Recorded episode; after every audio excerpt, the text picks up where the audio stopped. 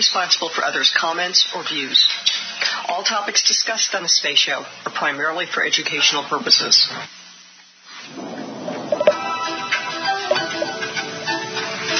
choose to go to the moon in this decade and do the other thing. Not because they are easy, but we because they are hard.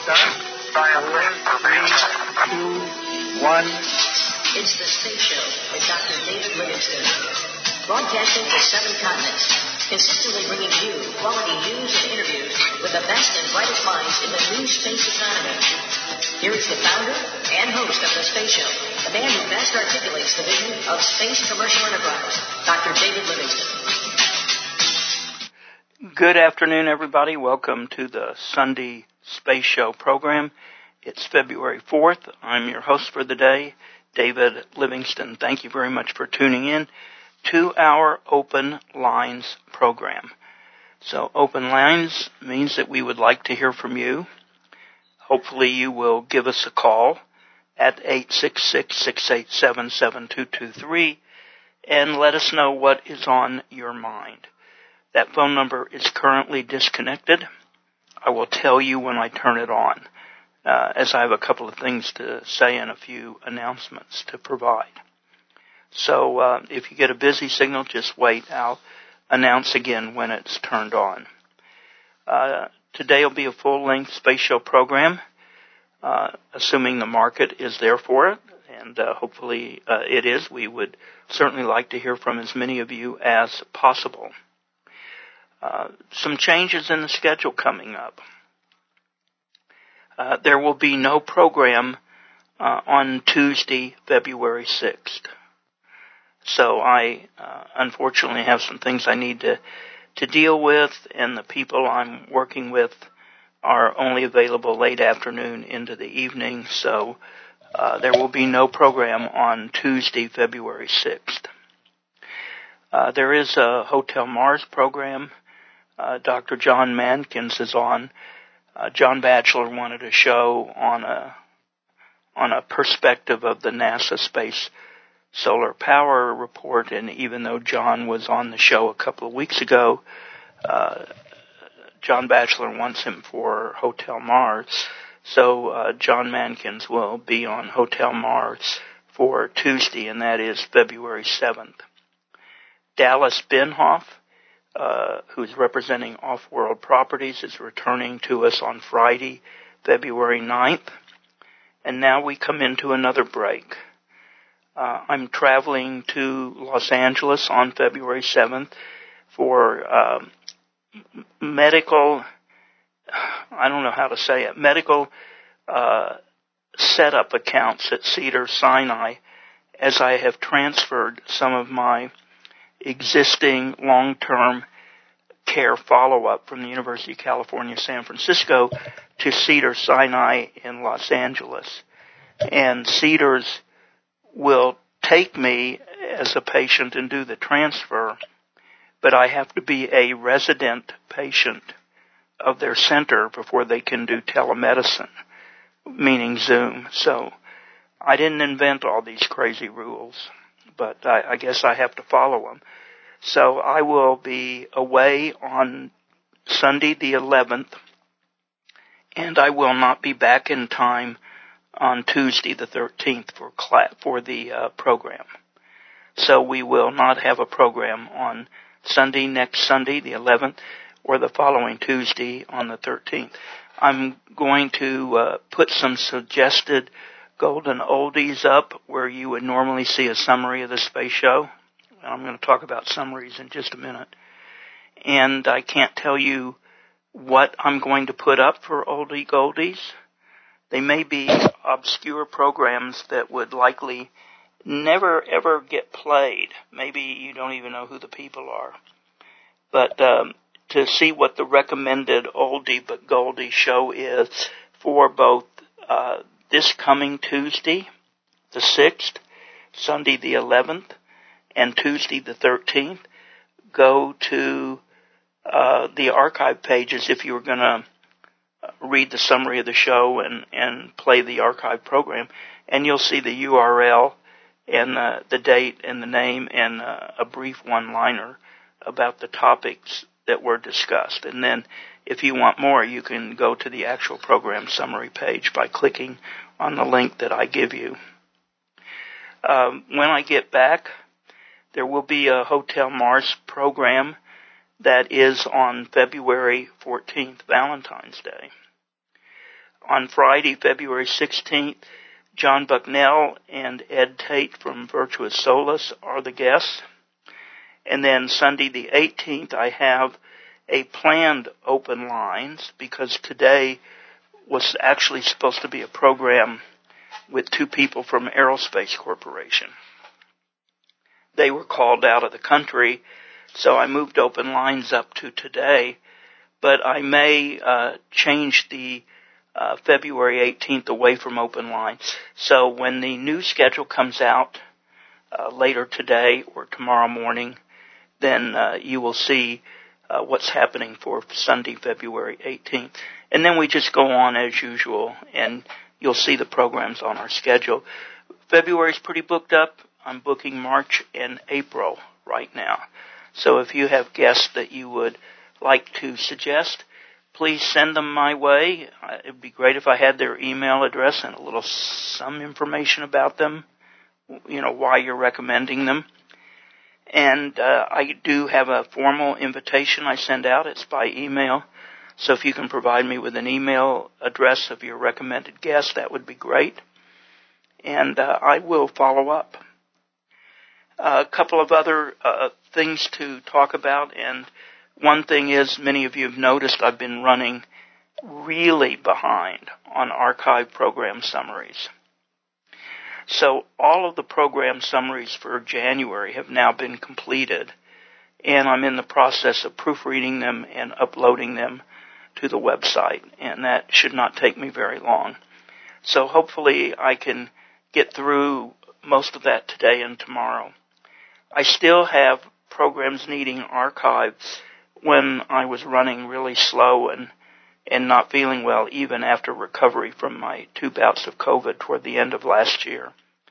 So I have all of the program notes and I will be starting to do a couple of those every day until I, I get through with the list. But uh, within a couple of weeks, every show will have its summary and I'll be back on my regular schedule for summarizing shows.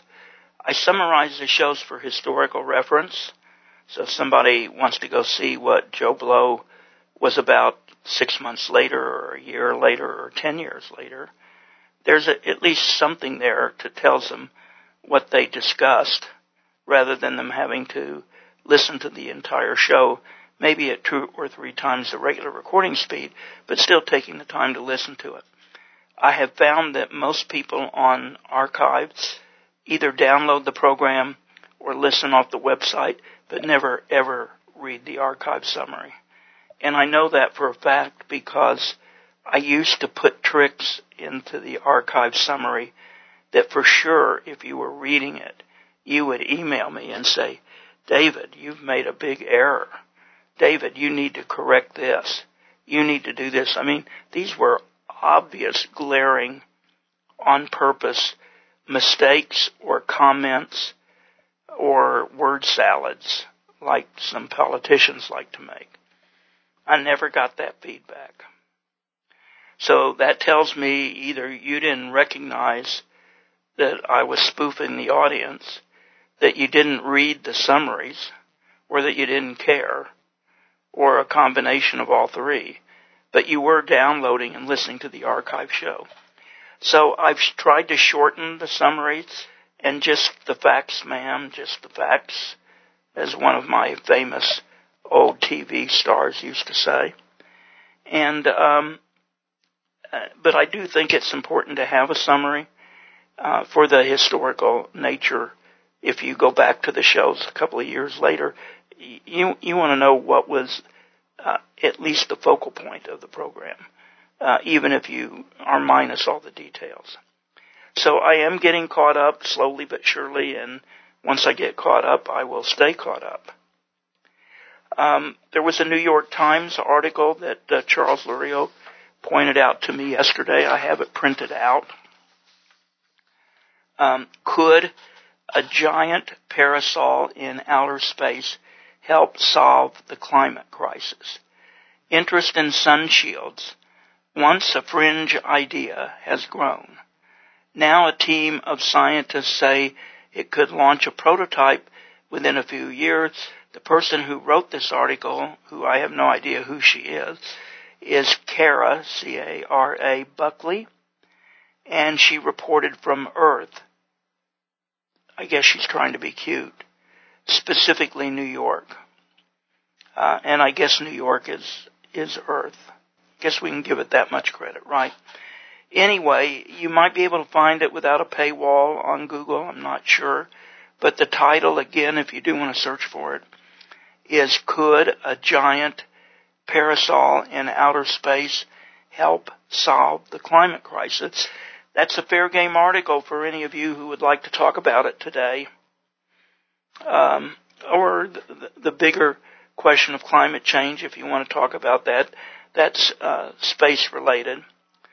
Uh, also, uh, any other topic that comes to your mind, space related, science related, engineering related, or something you think important to share with Space Show listeners, uh, bring it on. We want to hear from you.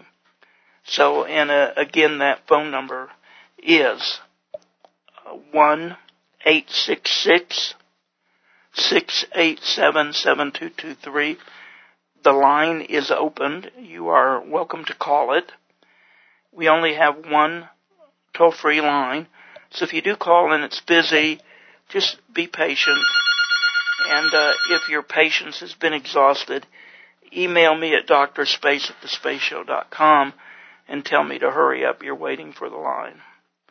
And then one other thing. If we have a interesting caller and somebody else wants to talk to that caller, um, email me and I'll give you a direct dial number where I'll be looking for your call and I can patch you through. We already do have a caller.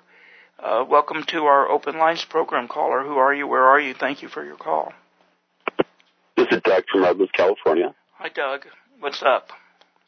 Yeah, uh, when uh, Dr. Benaroya, Haym Benaroya, was on the uh, on the space show before, I called him just briefly and mentioned about calculations that I had done in regards to just how big a, a footprint of inflatable habitat you could fit into the Starship, uh, assuming I've heard different um, different payloads for Starship, 100, 150, and most recently 250.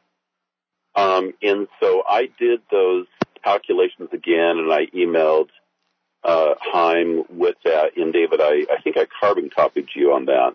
Well, I didn't get a carbon copy, but I did get an email copy. Oh, okay. Well, well, yeah.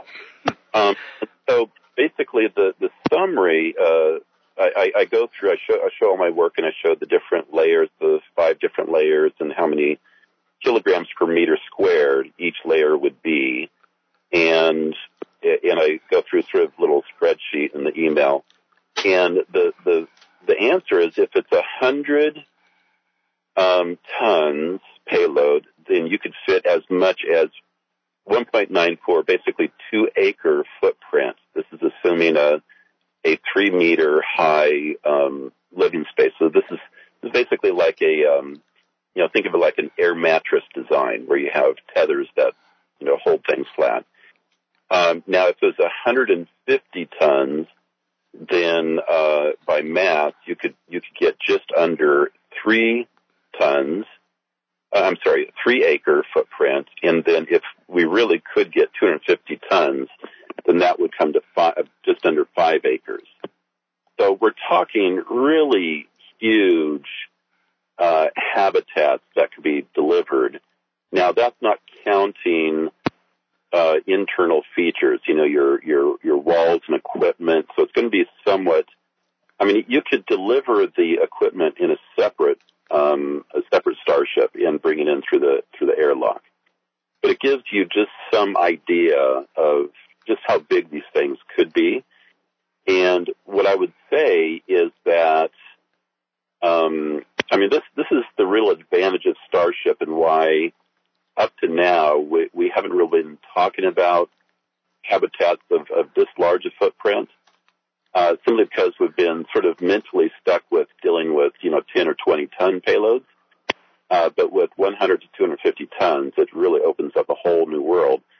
And not only would it be like an instant, uh, you know, initial base, but each of these habitats could be specialty habs. So a rather large uh, international base could be could be growing by delivering specialty habs that focus on just one function, um, like sort of a dorm hab or a, kitchen hab or, things like this. Uh, you know, sort of a green hab for a greenhouse, these sorts of things. Um, and so I really think that in the early years of a base on the moon or Mars, I think inflatables really have a significant advantage and it could be quite a number of years before it really becomes cost effective to produce HABs locally, to construct it from local materials. I know there's a lot of um, a lot of attention being given to like 3D printed uh, habitats, but when you can construct these things with uh, on the Earth, the inflatables with uh, you know very strong materials that you can't really easily produce on the moon, uh, and you can test them. You can just package them and launch them. And uh, deploying is quick, easy. It is uh, doesn't require you know a lot of energy to sinter material or anything like this. Uh, I think that inflatables make a whole lot of sense for the first, um, you know, quite a number of years before it makes any financial sense to start producing things locally. Why don't you post that email on the blog if you can do that, or copy it to the blog so listeners can see what you the numbers that you did? Yeah, I'll go ahead and do that right now. Let me also mention that there's multiple companies who who recognize that inflatables have an advantage. Um, we've got now these are commercial LEO destination companies. So Sierra Space, David, have you seen them? They just uh, ruptured their life um, habitats. They overpressurized it until failure. Did you uh-huh. see that video? Yeah. It was sort of exciting video. So that's Sierra Space. They're, they have the Dream Chaser. Uh, and also Blue Origin on its orbital reef, they have inflatable modules. And then even NanoRacks uh, proposes the Starlab uh, with a singular inflatable. And unfortunately, Bigelow was really ahead of ahead of the times unfortunately, they they uh, went out of business. I think just uh, financially, they just didn't have their probably. I mean, it was they sort of went out of business business when uh, when um, the pandemic got started. And I think they just ran into a, a, a probably a cash crunch. Well, actually, I got a, a story on what happened to Bigelow, which really runs contrary to that, but it's about a lot of personal misfortune he had with his family and other things. And given that the business was going no place and he, he didn't have ways to go to space and other things, he just lost interest in it and, and shut it down.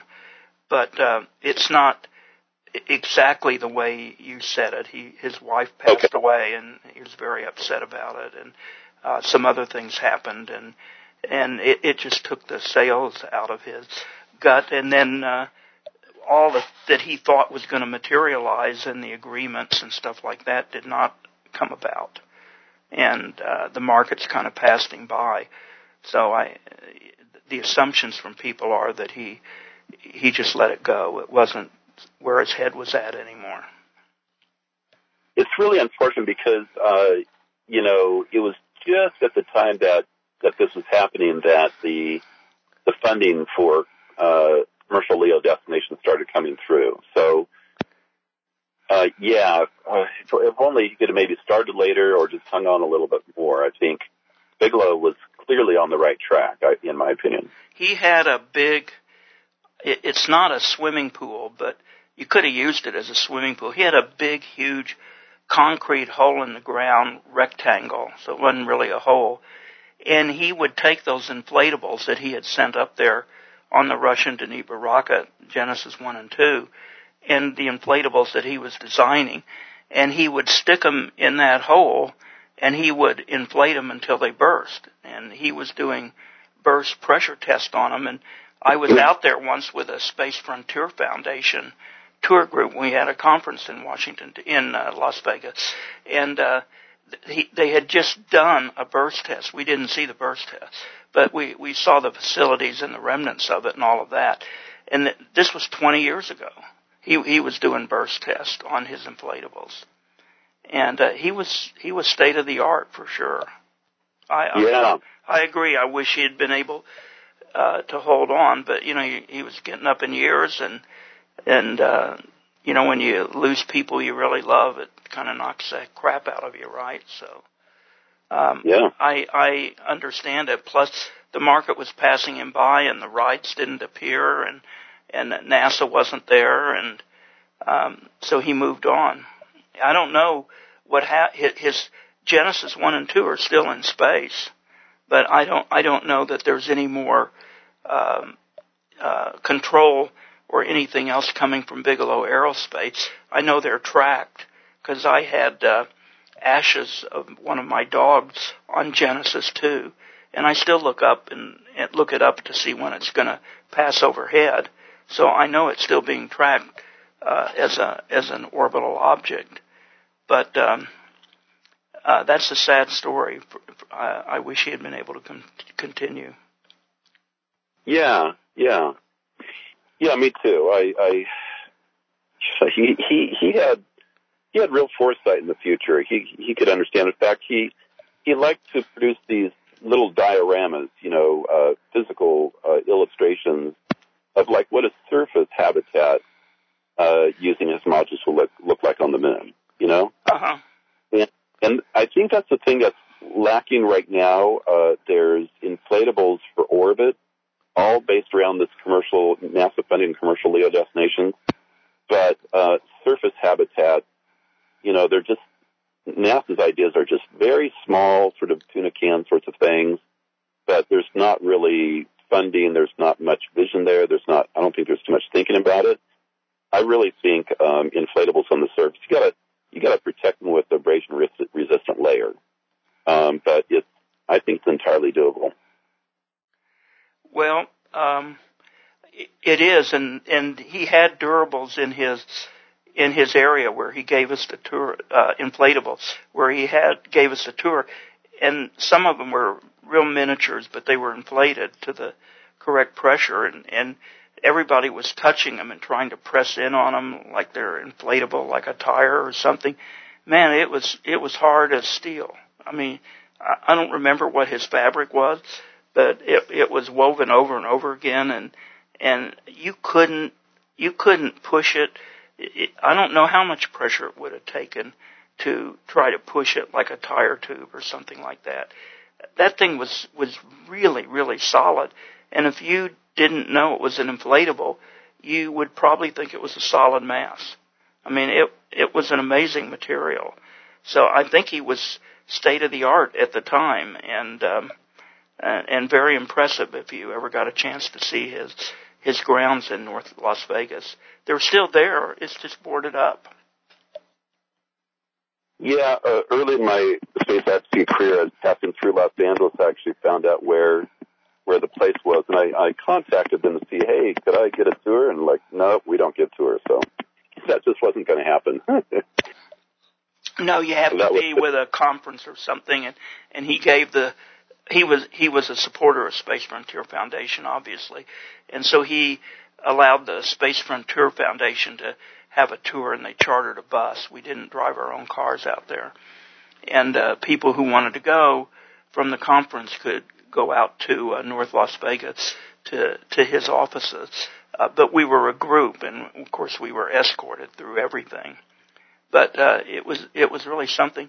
I suspect you could take a pistol and shoot into a fully inflated one of his inflatables, and the bullet would not penetrate it. That was probably the question they asked him, but I and I'm sure he answered it, but I don't I don't remember it being specifically a question or his answer. Anyway, um, maybe he's listening and he'll call. He he enjoyed his one appearance on the space show. So yeah. Oh man, it would be great to. Uh, maybe I'll play. I'll play Bigelow as a. That's a good idea for one of the archives when I'm out of town. because uh, he was only on the show once. He was on for nearly three hours. So I'll play his archive for one of the programs. Mm-hmm. What else is on your mind? Um, that's it for now. I might, uh, if nobody else calls me, I might uh, okay. give a call. Okay. Thank you, Doug. Take care. Bye bye. Okay. Right. Uh, listeners, Doug cleared the line.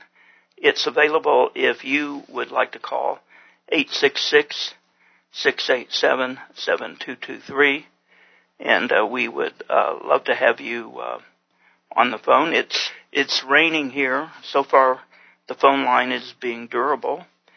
Uh, for those of you that were trying to listen to the Friday program, you do know that Cox Cable went out. Um, fortunately, it came back in about 10 minutes. Uh, but then they started texting me all day that the the cable was out and they were working on it in my area, and it wasn't until yesterday afternoon, Saturday afternoon, that they sent texts out saying we finally have it fixed. Fortunately for me, once they got it back up during the show, it stayed up. So I'm crossing my fingers that it they they really did a decent job of fixing it. Uh, good afternoon, caller. Welcome to the Space Show today. Who are you? Where are you? Thank you for your call. Yeah, this is John in Fort Worth. Hi, John. What's on your yeah? Mind? I just wanted to well, give you a little update on things. I sent you an uh, um, email the other day of, a, of the, what I was talking about if you had a chance to read it, but that uh, Dr. Sean Kirkpatrick, uh, former head of AARO, you know, the uh, all anomaly, uh, all domain anomaly resolution officer, it's called. Any rate, he he's put an article, uh, kind of an op-ed thing in Scientific American, which they state is his opinions only and not that of Scientific American. Oh, I think it is the opinion of Scientific American. But anyway, but at any rate, he, he's um, basically, uh, uh, try, you know, doing a basically a nothing to see here thing, and largely, it's I think it it's a kind of an attack on the whole group of people that have been pushing, you know, the disclosure effort, you know, mainly, and it's kind of interesting that the people he's attacking are people that didn't actually report to his office, from what I can tell. You know, at least they've said they didn't, and and they've said, you know, and that would be people like uh, Elizondo, for example, and I guess uh, Hal Puthoff and Kit Green and those people, you know, uh-huh. uh, and and Grush also. And, and and they went directly to various other things, you know, Grush to the intelligence com- um, uh, inspector general, and um, and the others, I guess, the Senate and House committees. So, um, and probably Eric Davis would fall in that category too. I'm not, so it's kind of interesting to me that, and he's also responding to some of the public things. I see was a, uh, I meant to look up that guy's name again, but it's the, the guy that has a thing on, uh, on, uh, his own kind of blog and he does research. The, the one that reported about the 12 objects or whatever, you know. And, and he's actually kind of attacking that kind of, which I think is interesting and not and not re- responding to anything that anybody really did report to his um, you know agency directly.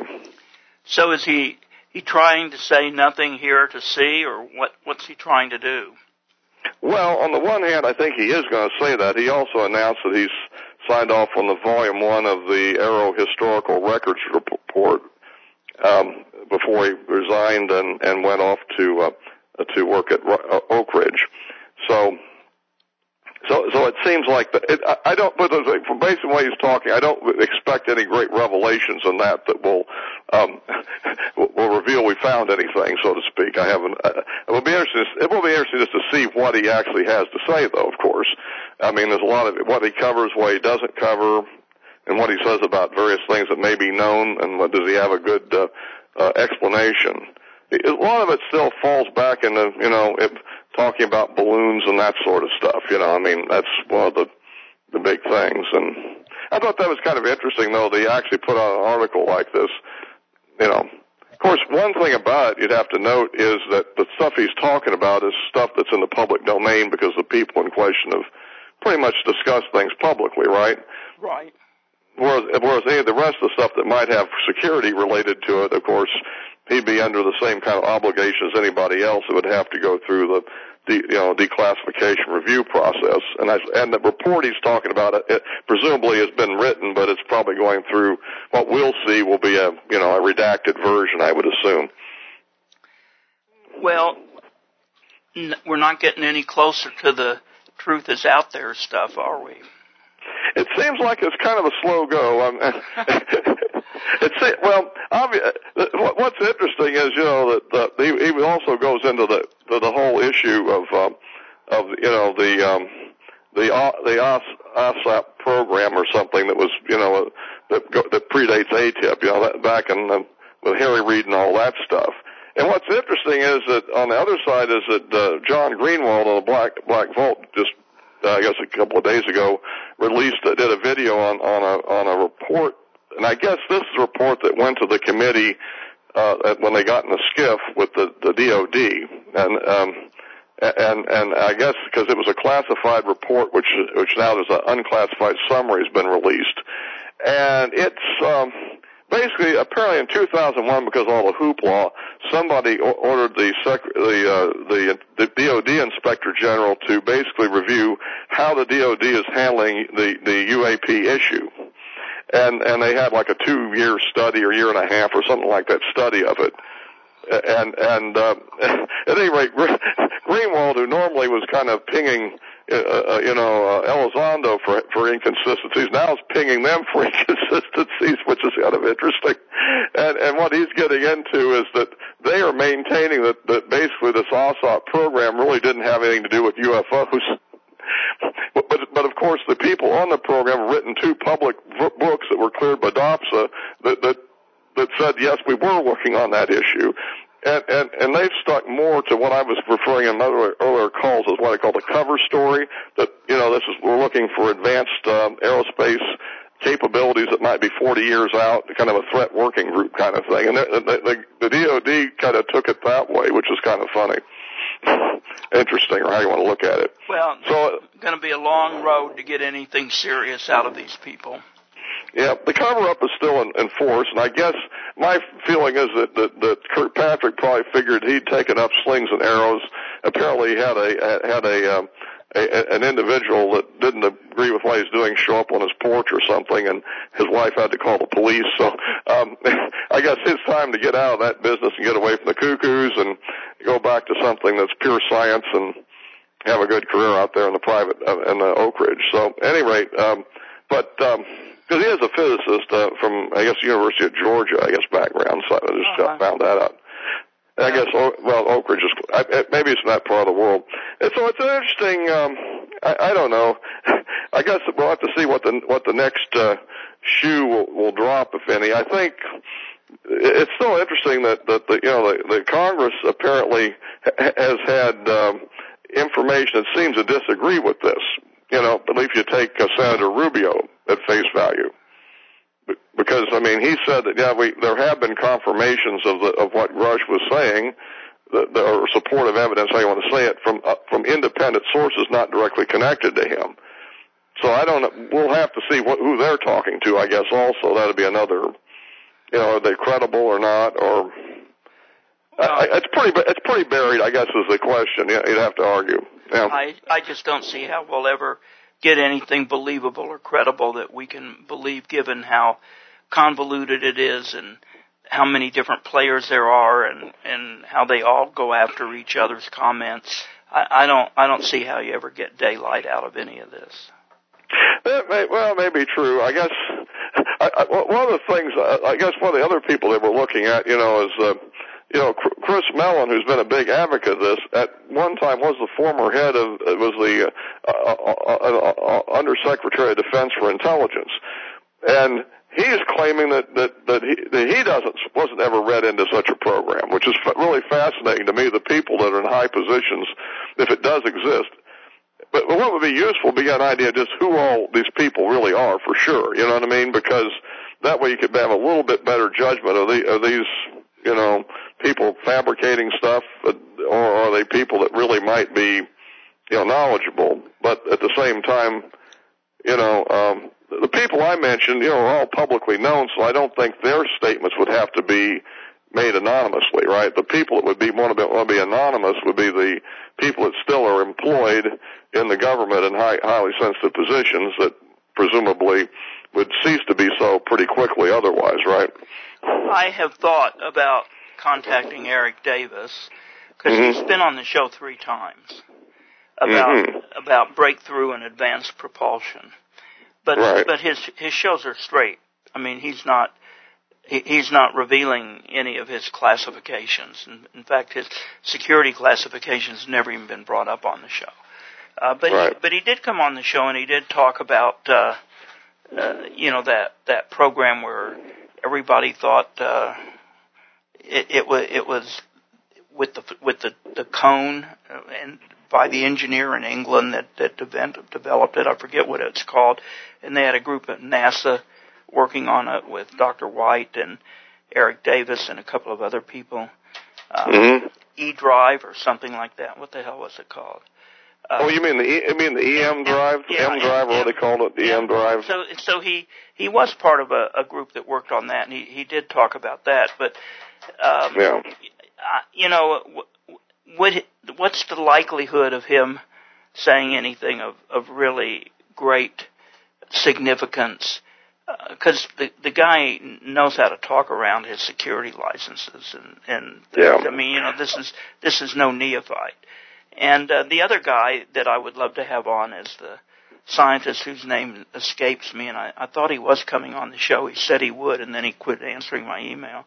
Uh, who's over in Austin, Texas? That used to be partners Oh, with Eric Davis. oh, Hal Puthoff. Hal Puthoff. Um, Yeah, Puthoff, yeah. I, I'd I'd like to someday have Hal on the show, but uh, again, what what are the chances of really learning anything significant from these people? I, I just Yeah. don't know. They're they're they're they're not going to reveal anything that they know. Well, no, I, I think that yeah, well, yeah, that probably. Well, it, it looks like the the best the best information we got so far wa- was that was the stuff from from Eric Davis, but it wasn't directly released by him. It was a document that was found in Edgar Mitchell's files. Um, it may well be when somebody dies, they'll leave something behind, and their wife will publish it or something. and then they'll say, "Well, I didn't disclose that. I just found this in this file." or a mysterious email with a couple of thousand files will end up at the New York Times and the LA Times and a, a couple of other papers around the country simultaneously, right? Uh, Yeah. So uh, maybe, maybe that's the way the route goes. Anything else going on that, that you want to share with us? I, I would say on this idea about the, you know, the idea of putting some, uh, kind of a, was it a kind of a shield up the the the mess with the, uh, you know, the, envi- the uh, you know, the Giant- environment or whatever. Yeah, a giant parasol. It's in the New York Parasol. Times as of yesterday. I mean, if these guys mess around, they might cause a new ice age. Then They don't really think they know what they're doing. I mean, you're, you're playing with a delicate environment that we don't fully understand. You know what I mean? I mean, I, I'm a little nervous that we think we know what the climate ought to be and what we ought to do about it. Even if we agree that there is a degree of warming due to human activity, I mean, is that all bad? I mean, you know, was the climate in 1750 really the ideal climate in some way, Listen, or was it? I was going to say, listen to this. Morgan Goodwin, I don't know who Mhm. the gentleman is, is the executive director, now get this, of the Planetary Sunshade Foundation, a nonprofit organization devoted to doing this. So they got a nonprofit sunshade organization trying to, to launch this or do this. Um, Mhm. the the foundation suggests using raw materials from space and launching solar ships into L1 from the moon, which would cost less than setting off from Earth. Goodwin, the executive director, uh, said one reason sunshades haven't gained as much traction is that climate researchers have been focused quite naturally on what's happening within the Earth's atmosphere and not on space, and that we should all buy more and more electric cars. Of course, the latter is something I added. But um, I had no idea they had a planetary sun shield. Well, I mean, I guess these are added ideas if you, you know, if you really think we're facing a crisis and can't do anything else. But I, I think that again, it just seems to me that we know enough to real to make a decision to do this. It's also an international issue, obviously. Well, I guess maybe the UN would back it or something. I guess. Um, well, Pete Worden and another scientist years and years and years ago uh, came up with this idea, and Pete has been on the show and has talked about it several times. And uh, in later years, he poo-pooed it and said it wasn't feasible, and he has moved on from it. I forget who his associate was that uh, that co-authored the paper on this, Mhm. but I think Pete is the is the one that put it forth and and was the initial proponent. Now, how this new idea has evolved from Pete Worden and his co-author have suggested I can't tell you, but um, you know I'm I'm not thinking that this is going to catch on. Fred Singer, who some of you may remember out of history, he's no longer with us, and Fred was a Mhm. guest on. There's another one I should have on the Space Show archives. Fred Singer, E. Fred Yeah. Singer. So he was the original climate scientist. He pretty well started the program at the University of Virginia in the U.S. government. He's an old Mhm. coot when he passed away, and he's a dear friend of mine for many, many years. And he is the one who coined the idea that we should be going to Phobos um, and and not to the surface of the moon, either of the two moons of Mars.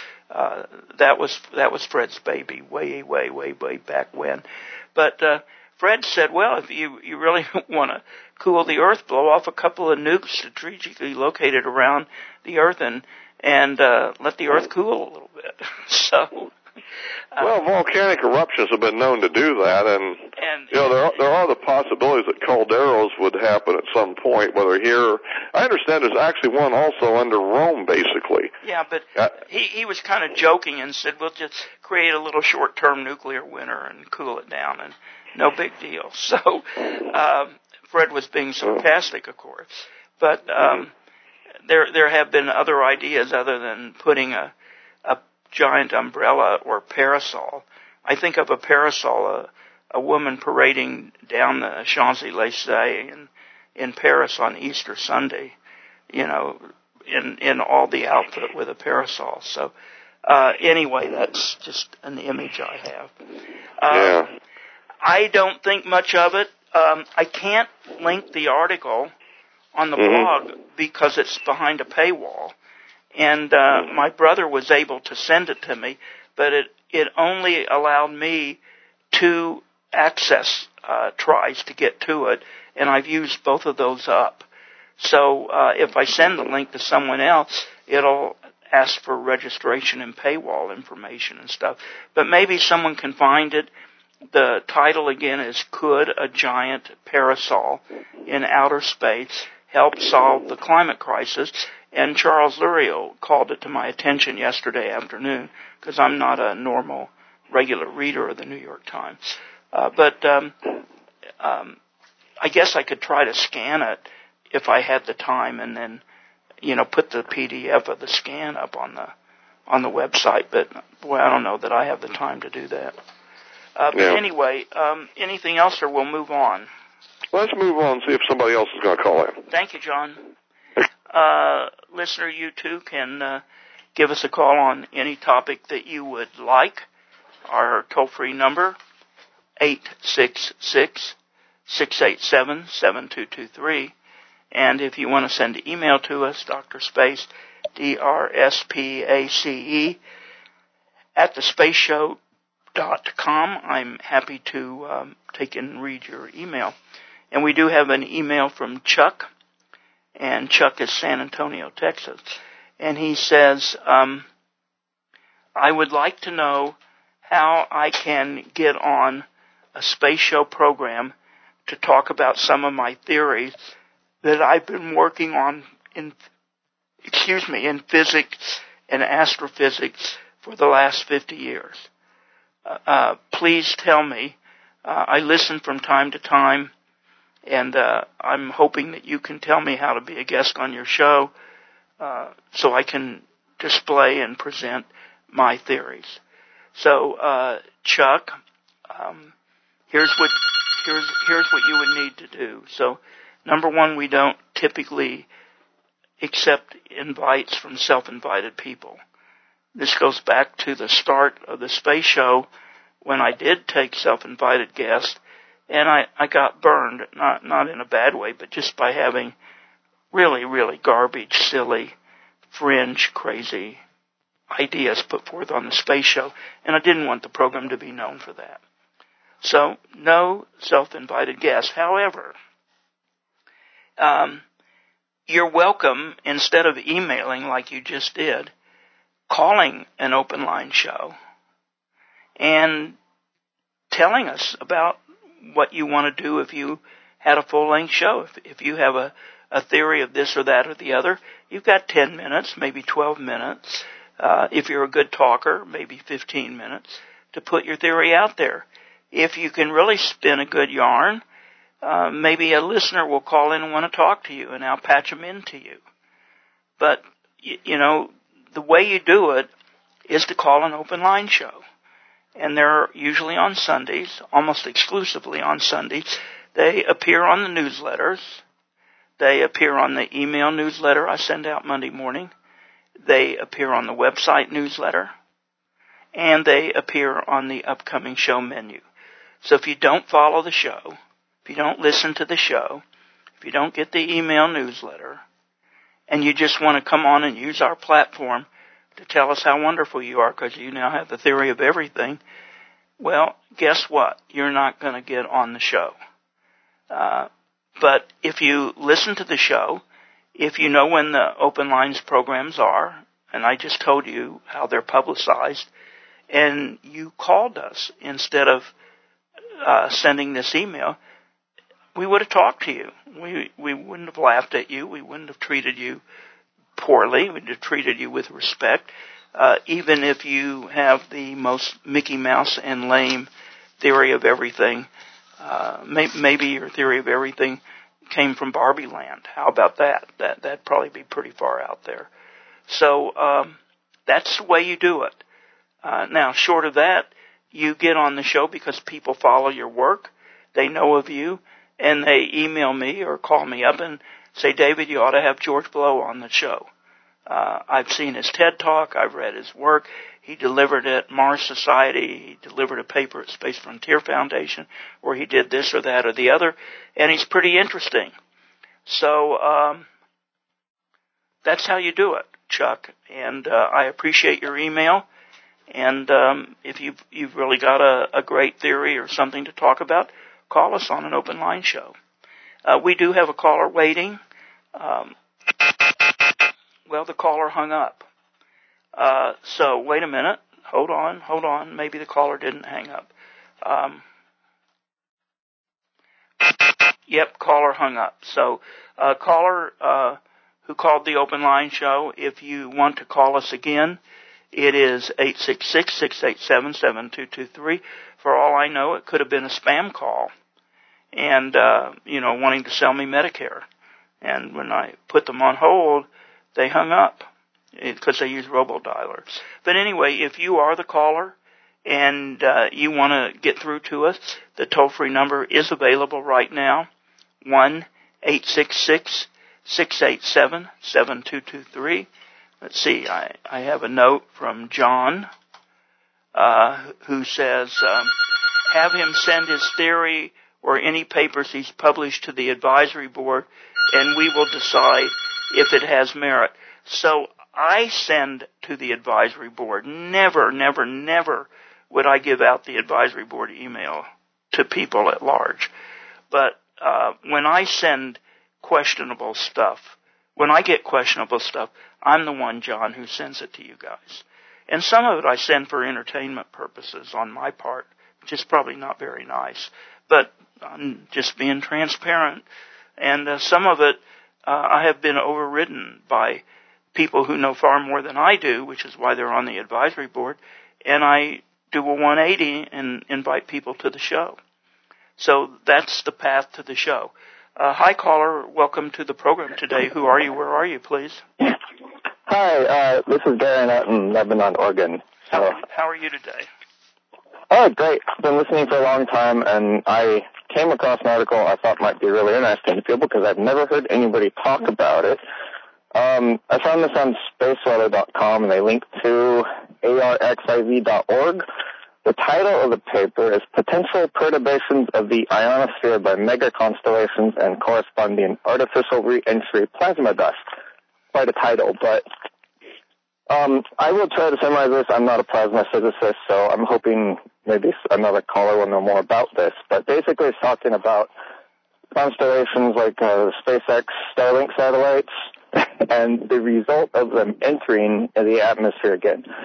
Um, this is from a plasma physicist PhD student in the University of Iceland, and she's basically saying that when the satellites are entering orbit, they're creating a cloud of ionized metallic particles in the ionosphere that might actually be having a potential impact on the magnetosphere in the future. Um, and I don't know what this is called. She's referring to some information that was um, from one of the NASA sounding rockets or something looking at the upper atmosphere, and they're looking at something called the debye length, which I don't know what this means, but I, from what I gather, it's the measurement of plasma and its effect, or the distance of its effect. Basically, what she's saying is that with the number of projected satellites um, from these mega constellations in low orbit that are entering the atmosphere, we could potentially clog the upper atmosphere with enough ionized particle that we start to actually block the magnetosphere. I don't know. I, um, it's the only type I've ever seen like this, but it's kind of interesting because Okay. the amount of projected debris that's going to be falling in is quite crazy with these uh, satellites that only last what five years or something before they come back to the Earth. I don't never heard anybody talk about this. Well, you and you you probably won't for very good reason. But look, this is above my my pay grade, but not above Same with mine. But here's what I need. I need you to email me, or you can post it on the blog either way. But at least Yeah. email me the name of the paper, the author, and if you have the link. Uh, Yeah, I do. Paper, then and I'll post it on the blog for people to um, uh, you know to opine on it and. Uh, Yeah. I I suspect it's more for people who think that launching rockets is is bad for the environment and is going to destroy Earth and and have extreme positions. It sounds to me like it's more of that. But again, I It could be. I it's way above my payload and I don't know. but I I will research it and I will find out what people think. But there are probably are listeners to this show who have a lot more expertise on what goes on in the upper atmosphere with rockets and reentry. So their stuff is are is going to burn up in the atmosphere. Right. So so um um you know I I just I I suspect there's not a whole lot to it, but uh, also Iceland has a particular point of view because of where they're located and some of the geographic and kinds of issues and volcanic and other issues that they have there. Oh, I know. I was just there in uh, December, actually. Um, what did you think, what did you think of it? I mean, don't they have a a volcano that's erupting or something on Iceland? yeah, they, they, it was erupting um, the night that I left. It started erupting. Uh, when I got there, it had pretty much finished. but it's a, it's a volcanic system that's going to be active for the foreseeable future. Um, I love Iceland, though. Fantastic place to visit. Great food, great people, cold. I I I've never been there, but I would I would love to go there and um, yeah. send send me the information and uh, yeah, I will. I promise you Well, I'll I'll get some like I said- information on it.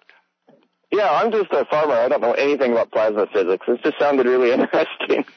It's just, Well- a, I don't know. Maybe there's something to it, maybe not. But um, if somebody knows something about plasma physics and can, you know, chime in on this, that'd be awesome. But I will send you that paper tonight. Okay, what are you growing as a farmer? Um, so I'm growing cider, uh, cider apples and cider pears for hard cider production. We have another farmer who listens to the show from Little Renfro, Oklahoma. That's, what he says. His name is Marshall, and oh no. and he grows Yeah. wheat, wheat and some things that are more typical for the Great Plains area. yeah. Uh, the other thing I'm growing are raspberries. So Everybody uh, loves raspberries. So uh, yeah, do send it, and I'll post it to Yeah. the blog. And uh, uh, I appreciate your call very much. Yeah, thanks. All right, Okay. I'll send that away. Thank you. Thank you. All right, bye.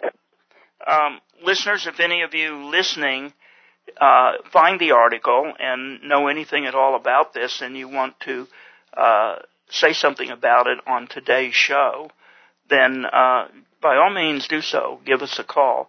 Uh, as soon as I get his email, I'll post it on the blog. But as he said, he may not be able to send it till this evening.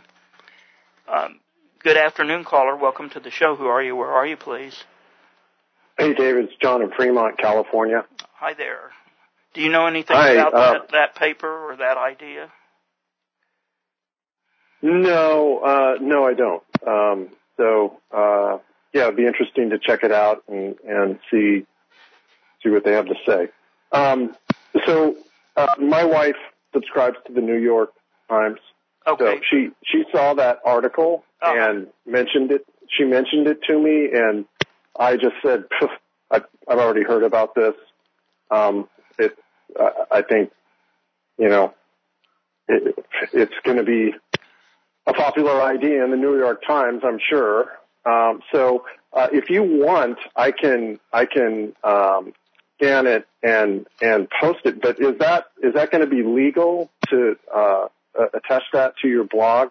I have Uh, I is it the have no I, I I have no idea. I know people put links up all the time, but because everything with the New York Times, as you know, is behind a paywall, I I don't know if you can scan it and give their give their material away. I I honestly it may not be legal. I don't know, and the New York, New York Times may enforce it. I know I have been busted by the copyright picture police and fined $250 plus $500 in legal fees for using a guest picture that the guest himself sent me, but it was not copyright free and I did not have permission to use the picture and the guest did not have permission to use the picture and to give it out to people.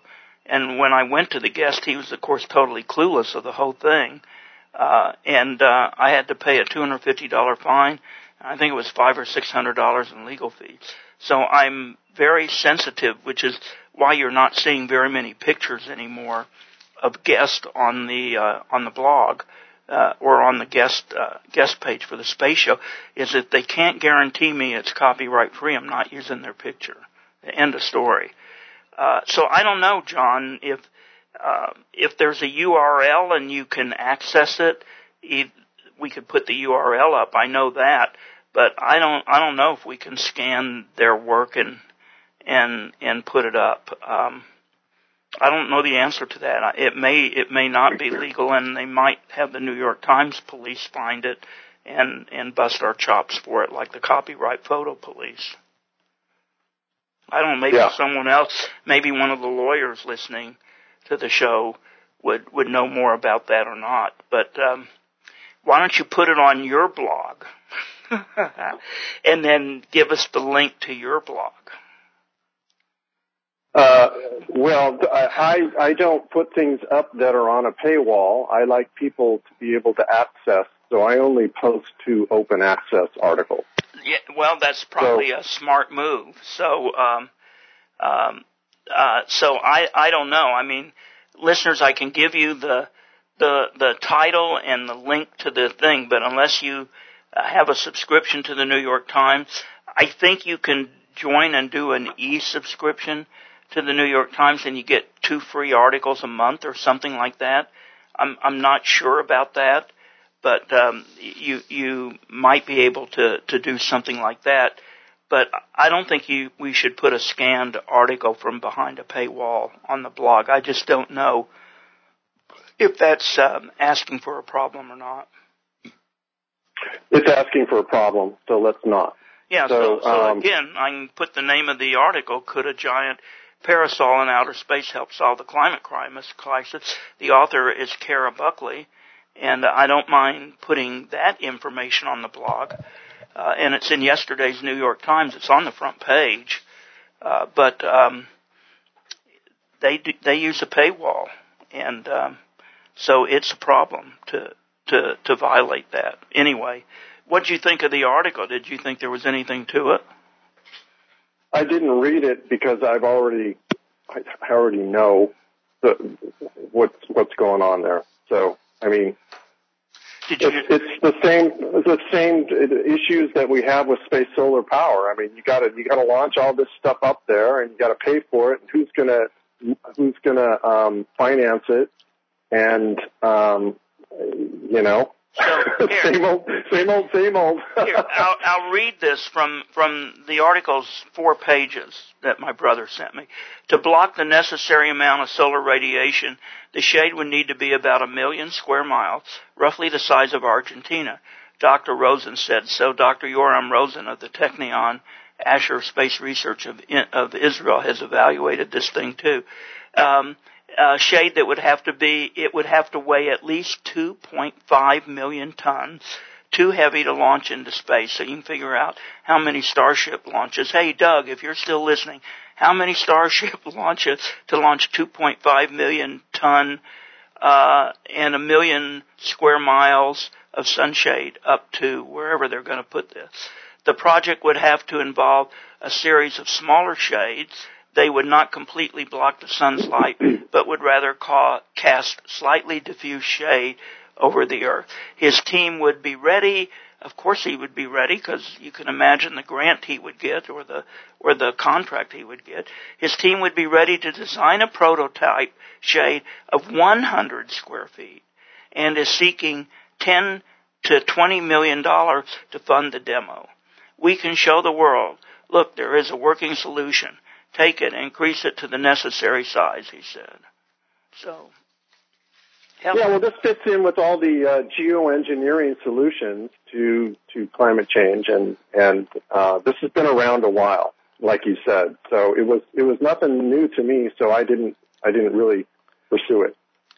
Okay, Um, well, so- th- thanks for the information. And uh, uh, listeners, I'm sorry, I'm, I'm not going to put the article up because it is behind a paywall, but uh, but you can go find it, and and uh, I think you can subscribe to the New York Times, and you get two free downloads a, a month just by giving them your email address. So, um, what else is on your mind?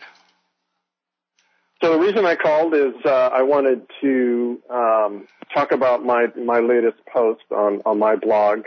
Um, it's titled "Economic Benefits from Space Mining," and uh, this uh, uh, leads off with a, a recent paper um, uh, the, in the proceedings of the um, uh, uh, God, the American um, God, PMF, PMAF, whatever that is.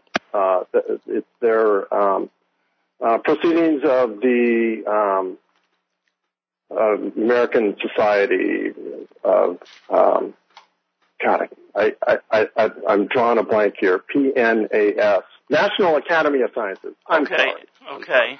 Yeah. So, um, uh, God, is that a typo? Oh yeah, it is a typo. I got to fix that. Um, so uh, the the article is doing a trade study comparing um, all of the industry and um, economic activity that's that's uh, surrounding the clean energy transition um, to uh, net zero by the, the middle of this century, uh, and specifically it focuses on all the metals that are going to have to be mined here on Earth, and it looks at the economic impacts uh, and environmental impacts and weighs that against getting the um, the materials from space, uh, specifically the asteroids. And so uh, it's, uh, I, think, an interesting analysis that uh, makes the point that um, the, the reduction in cost due to environmental damage to our planet's biosphere may may be worth the investment in, in asteroid mining. So, you know, um, the the Biden administration has supported, um, you know, these these huge um, uh, uh, subsidies on uh, um, EVs, and and electric cars and and uh, so uh, there was a a report that came out uh, from the International Energy Agency called "The Role of Critical Materials in Clean Energy Transition," and uh, this is back in in in 2021. I've linked to it in in my blog post, and uh, it, it it says that the sourcing of these materials will will have a huge environmental impact. I mean, the the amount of lithium that's needed is 4,200 percent uh, more than than uh, what's being produced right now to support all of the EVs that are going to be needed, and all the batteries and clean energy systems. Uh, and so, uh, right now we have insufficient mining capability in the world to support this this demand, and so the capacity will have to be ramped up to huge levels, which will have serious environmental and economic impacts. And it's just not the environment. It's it's uh, you know some of these methods for mining in in in some of these countries is is not the best. So, um, you know, if we ignore nuclear power, which we shouldn't, uh, if we ignore fusion, which we shouldn't, uh, if we ignore space solar power, which we shouldn't, then all these other renewable uh, technologies are, are going to have a huge impact. And it's it, the article is making the point that it, it, it might be worth it to get some of these materials from asteroids. Um, there's another article I wanted to mention in the same post by uh, Matthew Weinzierl, uh, who's been on the show before. Uh huh. He's the econ- economist from Harvard, I believe. Uh huh. Yeah, Matt. And um, he makes the the case for an expanding space economy being a solution to secular stagnation in uh, the economy, and this is what uh, some some uh, economists thinks that that's happening in our economy right now, where if, if if the economy is operating below capacity, even when it appears to be booming, and and so um, he has a paper on that, and I linked to that in the article. Um, and then uh, there's there was a paper a, a few years back um, making the case for um, uh, mining on Mars uh, and an economy based on on on that. And and uh, now there's been a recent discovery. Have you have you seen the recent discovery where there's a massive amount of subsurface water, more than they had expected, uh-huh. uh, near the equator of near the equator of Mars, and that the Mars Express um, uh, spacecraft has a radar image of that that was in the news recently, and so um, that could really contribute to the uh, economic benefits on Mars. So, um, anyway, uh, I will post this on your blog, uh, a link to it, Okay. and um, that's that's all I had. So. Um, Great talking to you, right. and uh, let's see if someone else wants to call in. Okay. Thanks a lot, John. I appreciate it. Um, Okay. Listener Michael Listener uh, posted the article that uh, Garen from uh, the farmer in Oregon spoke about in in terms of uh, of uh, Starlink's reentering potential perturb- perturbation of the ionosphere by mega constellations and corresponding artificial re-entry uh, dust. Uh, it's by S. Salter. It's by S. Salter Hunt. Uh, so Michael posted that on the blog, and uh, our caller who brought this article to our attention, Garen LaRue, uh, did send me the link to the article, and uh, so it's the same article. And uh, there's also a summary of it at spaceweather.com. So after the show, I'll um, I'll reply to Michael Listener's post with the summary of the article from uh, spaceweather.com. I'll get the link to that and, and I'll I'll post it. But the information is now on our blog if you care to review it and see if it makes any sense to you. Uh, we have another caller. Good afternoon, caller. Welcome to the show. Who are you? Where are you, please? Hey, it's Charles Lurio in Boston. Hi, Charles. How you doing?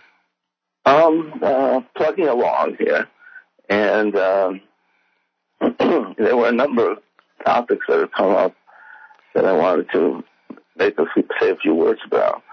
Um, and well, first of all, I think you were you were just talking about this business of the satellite uh, uh, materials being deposited in the atmosphere. I, I, I missed a little bit there. You were talking about the reference to that. Is that correct?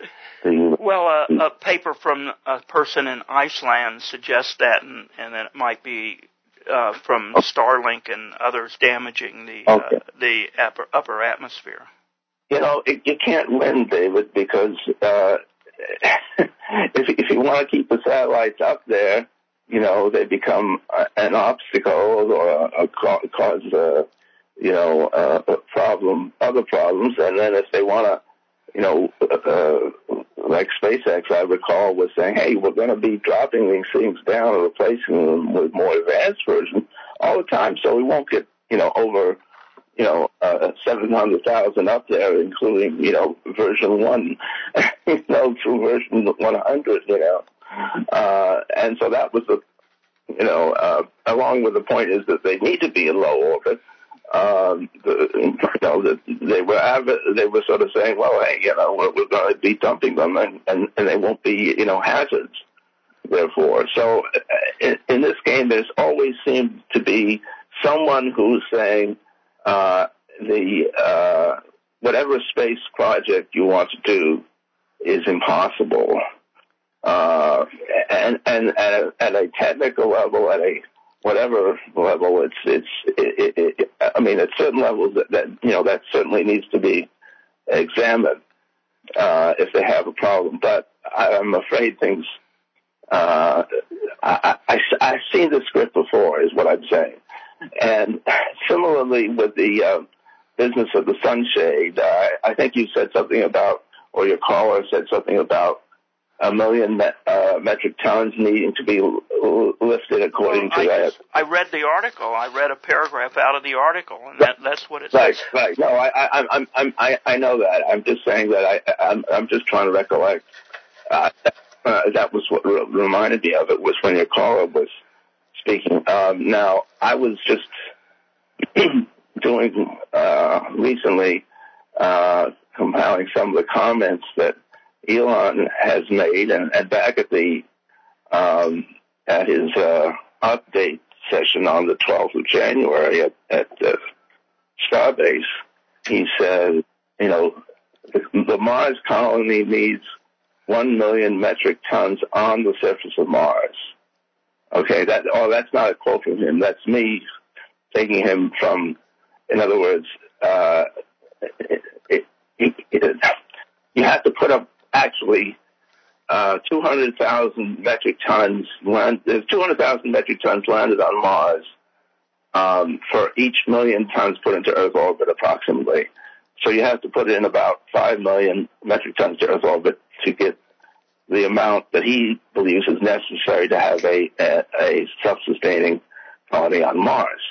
Now, going back to the to the the, the sun blocking thing, I mean, I am very skeptical when people come up with uh, things saying that you know this thing would be impossible to launch because it would necessarily, you know, I, I, I've seen many times when people have gone back to the most simple simpleton type way of of trying to uh, uh, estimate mass from something you know 50 years ago or from uh, NASA's launch costs during the shuttle era or NASA's launch costs, you know, pre SpaceX or, you know, so I mean, people will, will reach for what they think is authoritative, and what they think is authoritative is often past stuff that that doesn't hold any water anymore. So I'm not arguing either for or against the sunshade thing the, in this context. I'm just saying I'm dubious about the, the, the and and even if it were, um, it, it sounds like what Elon's talking about for Mars, it would be um, might be comparable. Um, now, the third thing, and this is the thing that, that uh, really gets into a, a whole, a larger question of, um, you know, how um, can, can uh, uh, Starship advance at the pace that it needs to advance? Um, there are there's a set of rules that allow them to launch presently, launch up to 10 times a year. That was the agreement with the FAA. Uh, and uh, they're building a second tower there. My is that they that they they want to they're trying to focus uh, the basic R and D there and, development for various systems, and then uh, you know move over to KSC because they're moving tower pieces over from K- Kennedy or or from uh, the Air Force Station in, in Florida to to uh, uh, Starbase. Um, so that's the whole thing of what happened on February second, which is that uh, you know this will probably be dismissed. I hope it will, but uh, way back before the the first uh, Star test flight, a bunch of groups, uh, you know, uh, protested the uh, the county that uh, uh, SpaceX would fly from there, uh, you know, to you know, could make spaceflight launches that that that led to the closure of the Boca Chica base beach. I'm sorry, and then uh, the, the local judge said, you know, they had no standing. The people who were protesting that to say that they couldn't do those launches. And by the way, the original legislation was was uh, apparently um, uh, uh, came out of the, uh, the state legislator that who uh, has since passed away, and and that would have uh, allowed originally beach closures for up to 12 falcons when when Elon was still talking about doing falcons from that back in 2013. So okay, what's happened is the the local judge had had dismissed the protest by a number of uh, self, self-described environmental and local groups, um, saying that uh, they they're flying illegally, basically, uh, and um, they they went to the next level of courts, which has uh, overruled the local court in Cameron County, 13th Court of Appeals, and uh, um, and dismissed the district court, and uh, basically uh, now they're you know the, the groups that are suing say that that this statute that allowing the closure of beaches for rockets is not uh, constitutional because people are supposed to have access to the beaches in Texas. Um, now here's here's a so so now they can go on and try to you know create have a have a a, a, a, a literal court case trying this thing out. But you know, if you take a look at these groups, um, this article that I'm reading, which came out of Texas Public Radio, I'm, I'm sorry to go on and on, letting you have a word in here, but it, I think it's it, it's uh, this is particularly telling.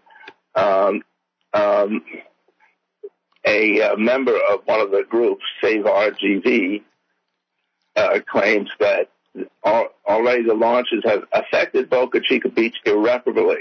Quote, there ne- will never ever be anything like it again, and the powers that be have restricted our access egregiously and poisoned this one of a kind biodiverse system. It's a true crime against the environment, and close quote. Uh, as if the first, you know, the trial launch number one had permanently destroyed the, the, the ecosystem when all the all the all the people who looked at it said no, it had not. It hadn't even particularly affected it. And and yet they they go in and and shout and various levels of court. And, you know, this is the kind of thing that's happened with a lot of activity in this country. Uh, I think, uh, not just this, but, um, I, I, you know, it, it is very frustrating for me when I, you know, the progress that has been made for, uh, Starship being, uh, people coming after it with, with bogus, really bogus So, arguments. so what's the current status of, of all of this litigation? Is SpaceX concerned? Is it something that could really derail Starship, or is it nonsense? I don't know how concerned SpaceX is. I I think that they're. I'm pretty sure they're frustrated with with this sort of uh, junk, and uh, it mentions here that uh, you know it's getting that that, that the protests get uh, a you know a fair amount of publicity at times, and and you know uh, SpaceX needs to put more uh, resources in, into countering that. Now, it's a free country. People can, you know, try to go and prevent things, but when they say speak nonsense, I, I don't know what you can say. Um, let me let me just check one other thing here.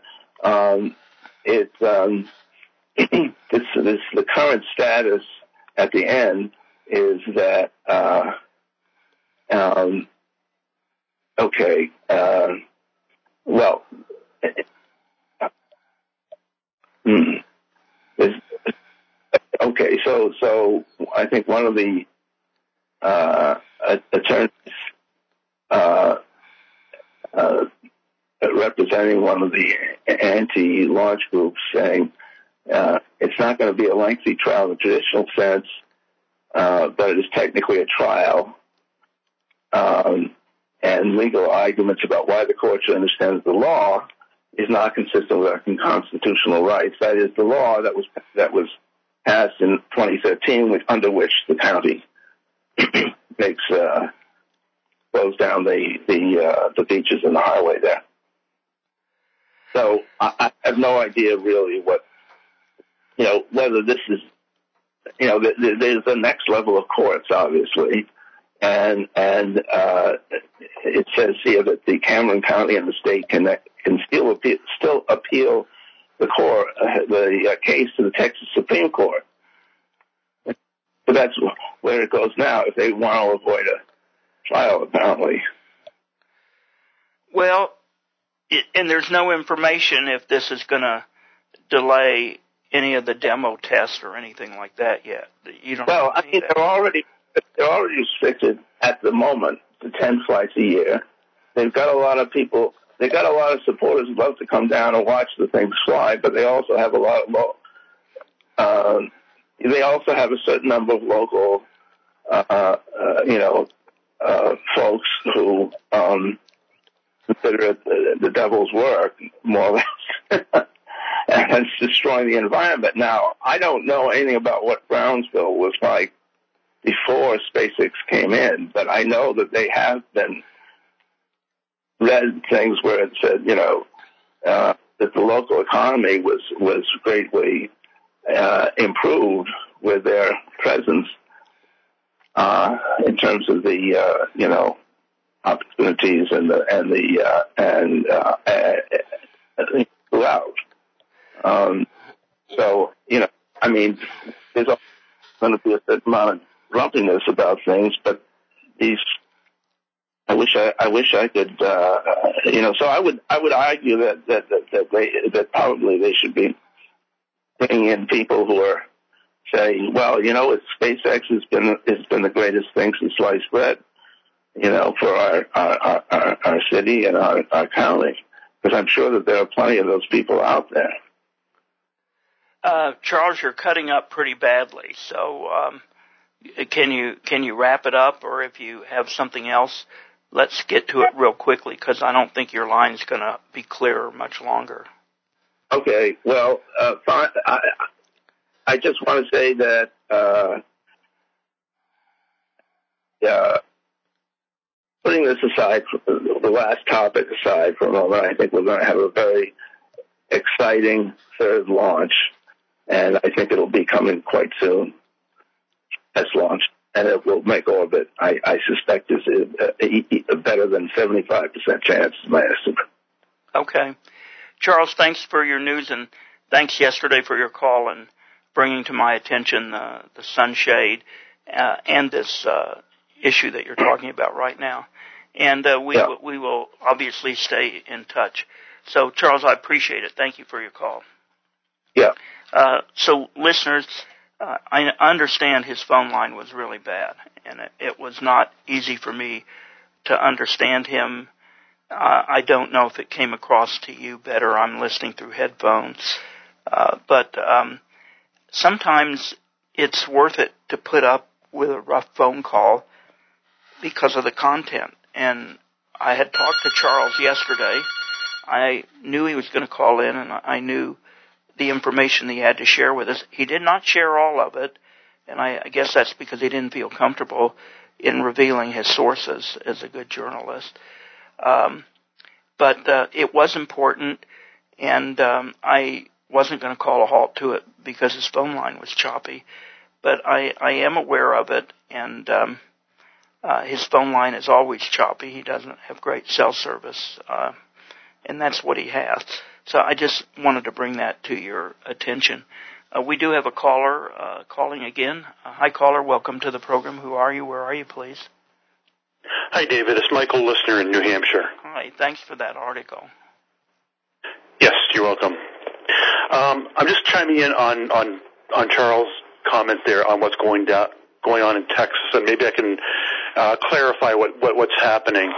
Now, there, there's this group called Save RGV, which is an environmental group that is prolific in a lot of these environmental lawsuits, and including against uh, SpaceX. And basically, they were they uh, last a couple of years ago they were trying to sue. Um, to actually gain access to the public beaches. Now, in the in the Texas Constitution, there is actually a constitutional right for public access to the beaches. And what they were saying is that when SpaceX, when, when these beaches are closed off and the access is closed off for SpaceX activities, that's basically unconstitutional. A, a, a court in the district where, where Boca Rica is basically ruled that these that, that there was no what they didn't that they didn't have standing to actually sue to for for for this access. In other words, they when when I when I talk about judicial standing, I mean that basically you don't have a you, you don't have a right to come in and actually file a grievance because you really you don't have any recourse any um, position to a certain injury.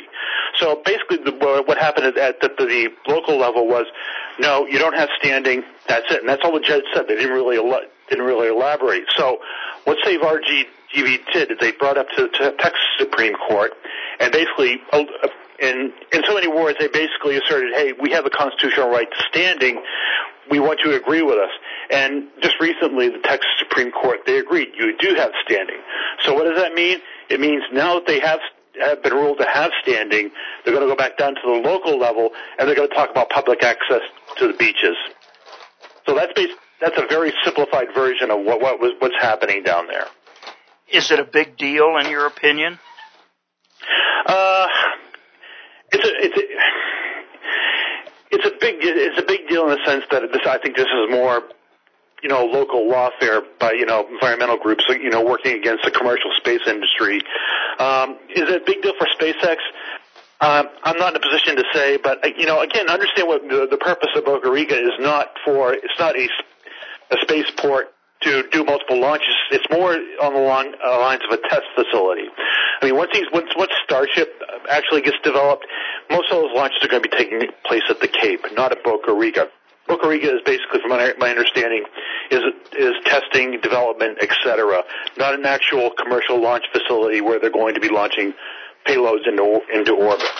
So whether it's a big deal or not, I'm not in a position to say. Um, SpaceX obviously thinks it is because they're you know they're they're working against it. But I think what they're working for is the ability to close those beaches off when when when they're performing these activities. Well, it's um, probably overall not good, but um, it's uh, a lot of diversion of resources and and money and stuff from SpaceX to deal with it. And um, I guess it's just uh, the nature of doing business in today's world. Well, I mean, they're they're used to. I mean, they've they've sued. You know, they've been involved in lawsuits uh, over other things. I mean, so it's pretty much you know par for the course. They have they have good lawyers and uh, they know how to litigate these things.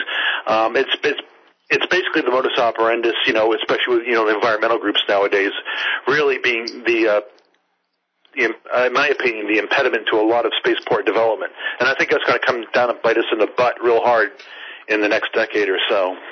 Probably. Thank you for sending that uh, article, by the way. Did you get a chance to Yeah. read it? Do you think there's anything to it? I didn't read it. I looked at I looked at a few. I have a good gist of what it, what it, what it's about. Um, it's and I, I think I want to uh, emphasize that this is this is basically a hypothesis. This isn't a fact. I posted this on my LinkedIn account, and one commentator jumped in and said, "Oh, this is something. This is direct evidence. You know that the, the mega constellations are harmful. The regulators have got to know about this."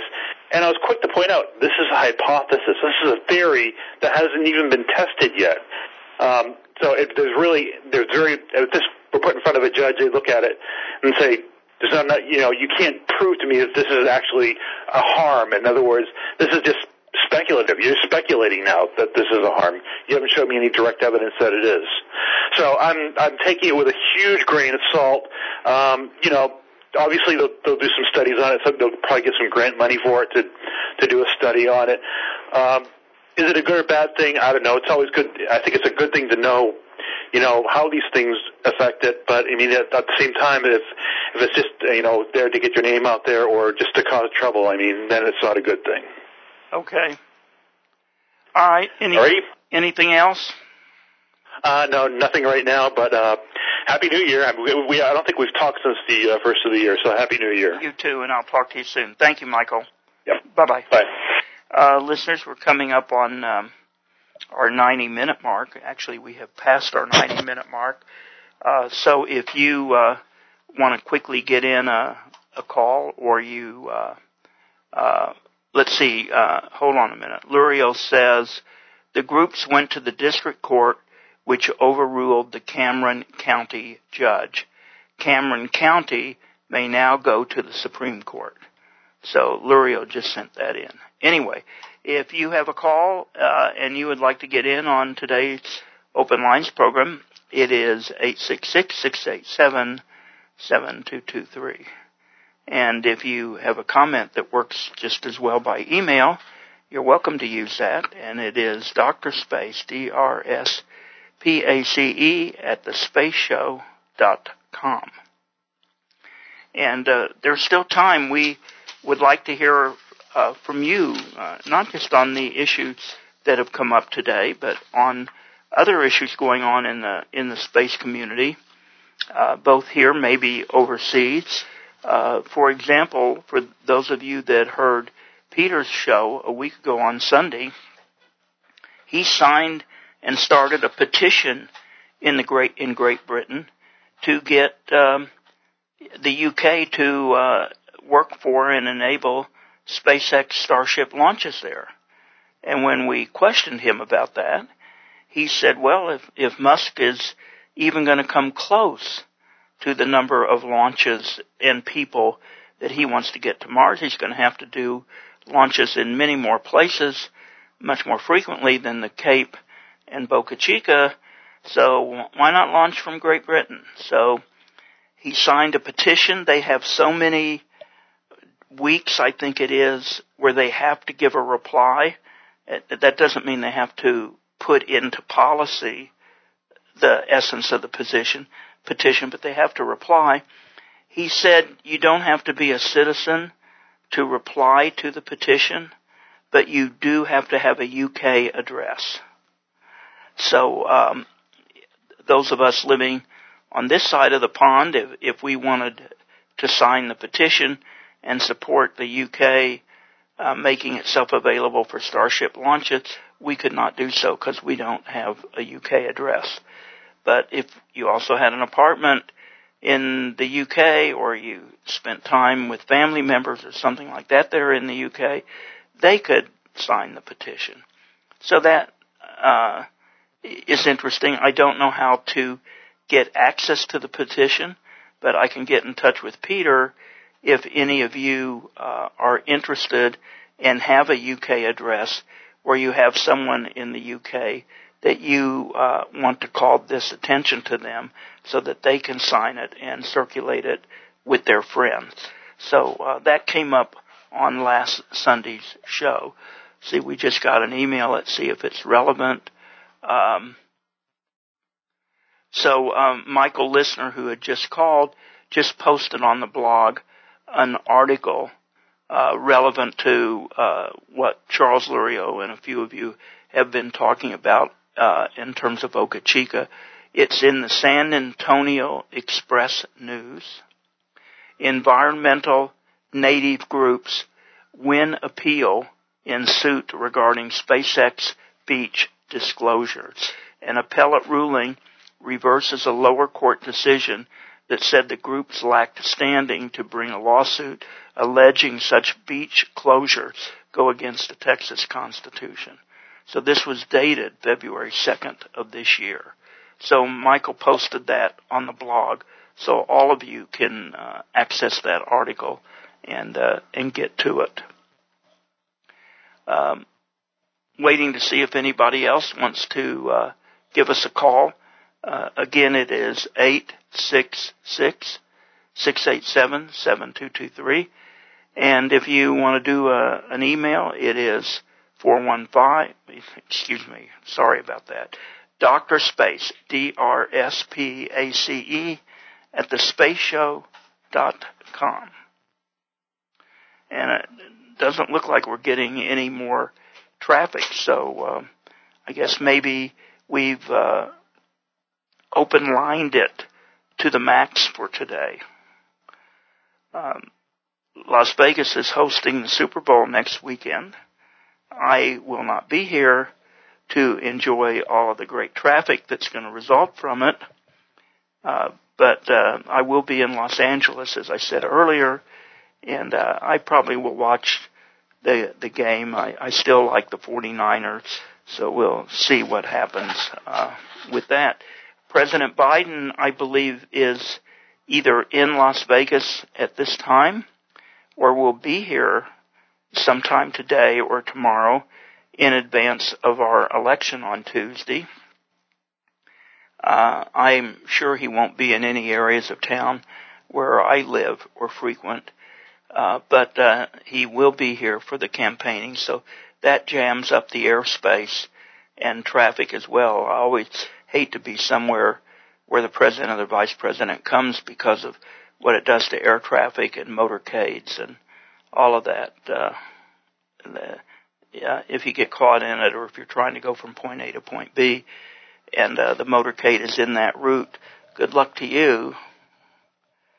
So um, I guess that's it. So I, I think this was a a very good um, open line show, and uh, I was hoping it might go a little longer, but nobody seems to uh, be available uh, at this point going forward. So we'll wind it up. So check the schedule for the 18th because as I said it, uh, it may not be another open line show, but um, I'll I'll decide and put it in the schedule uh, uh, the weekend I I leave for LA because I will publish the newspapers as you the newsletters as usual. Uh, I hope everybody has a terrific rest of the weekend. There is some weekend left. Uh, do keep looking up as always. Let's see if this is another uh, space show email or just uh, a normal email, not just normal span.